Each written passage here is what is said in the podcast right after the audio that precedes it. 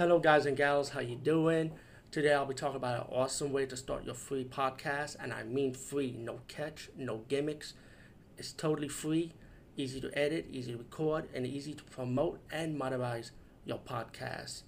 It's called Anchor.fm, and I highly recommend you guys and gals check it out and start your own podcast and let your voice be heard.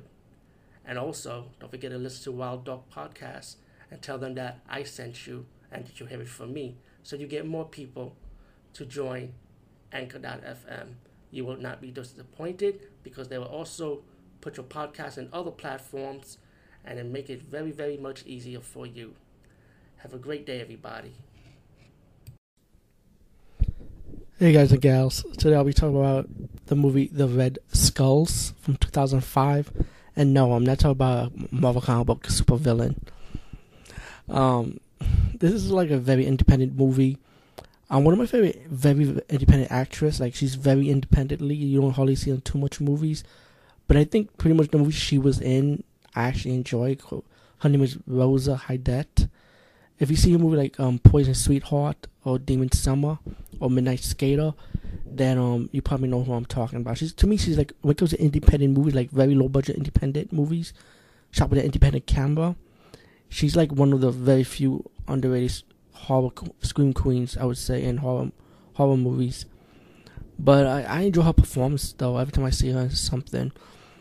But the, and this movie I definitely enjoyed because she pretty much plays like a bad girl named Ruby. She's one of like the side members, side characters in the movie, but she does play a big role in the movie because she does survive pretty much to the end. So it's just cool. Um, I won't spoil too much because usually independent horror movies like this, I don't like to spoil. And I want you guys to see and check it out for yourself. The movie's about this gang called the Red Skulls. One of their members died, and the leader of that group, the Red Skulls, decided to leave, to leave the gang. This guy ended up taking over, you know, and he's planning on like to get his revenge against against a gang called the Rats that killed one of the members of the gang member. But there's also also a backstory behind him of what really happened when the guy that the funeral they went to plus the leader and the and the right hand the rival right hand of the of the of, of that same gang who wants to take leadership anyway kind of have their differences because you know there's a backstory with it which I'm not gonna ruin what really happened during the fight against the rats which is the gang that killed the gang, gang leader's friend from the Red Skulls. Well, as the movie progresses, we get these other two gang members from the same gang, the Red Skulls, decide to steal something in the warehouse, and one of them found this formula. He turning into a rabid zombie, and uh, the the Skull member again taking the red liquid for himself. And um, he ran out the warehouse while the other guy is a zombie and killed killed a security guard. After that, we don't know what happened to him after that. Maybe the police shot him. Who knows? Then suddenly you get the Red Skulls having this party, preparing themselves just to celebrate before they go into the fight with the rats. Meanwhile, you got the former leader of the gang side to come back, trying to get trying to get his um, I, I think it's his brother pretty much, or like like he's like a brother to him, trying to get him who's just joined the gang, and he's trying to get him out of the gang, you know, while the le- the new leader of the Red Skulls don't like the former leader because they have beef, and you know he doesn't want him to come. So he doesn't want him to come and take him away, but he had a feeling that he was gonna come back anyway. Um, there's another member of the, of the Red Skulls, the one that stole the red, red liquid from the warehouse. He ended up wanting he he ended up wanting to leadership of the gang, but he knows he can't get it.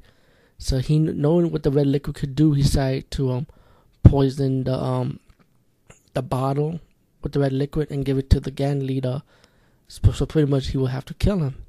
But instead, things start got reversed when one the, the one of the female members of the Red Skull took the um, champagne bottle filled with the red liquid and poured it into a coffin filled with liquor.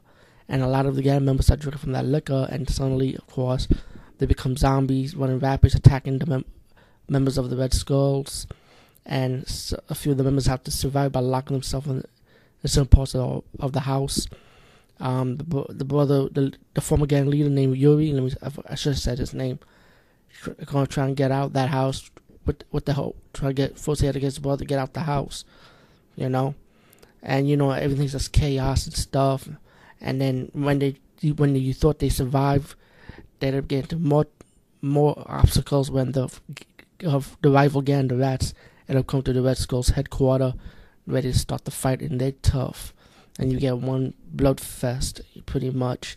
Um, without ruining too much, I mean, I liked the movie. I thought it was good, man. I mean, I enjoyed it. It was like like action horror drama, you know, I would say. And you know, it's it's very low budget, guys. If you see like a lot of low budget horror movies, especially in the '80s, and with the home camera angle, um, you might like the old school special effects. You know, it's very very cheesy, cheap special effects with um guts ripping up, arms ripping up, cutting. I mean, I I like it. I enjoyed it. I say the Red Skulls, check it out. Especially if you're a Rosa Hatters fan, you're definitely gonna like it because she, she played a really tough character in this movie too. So, anyway, peace, guys, and see you later.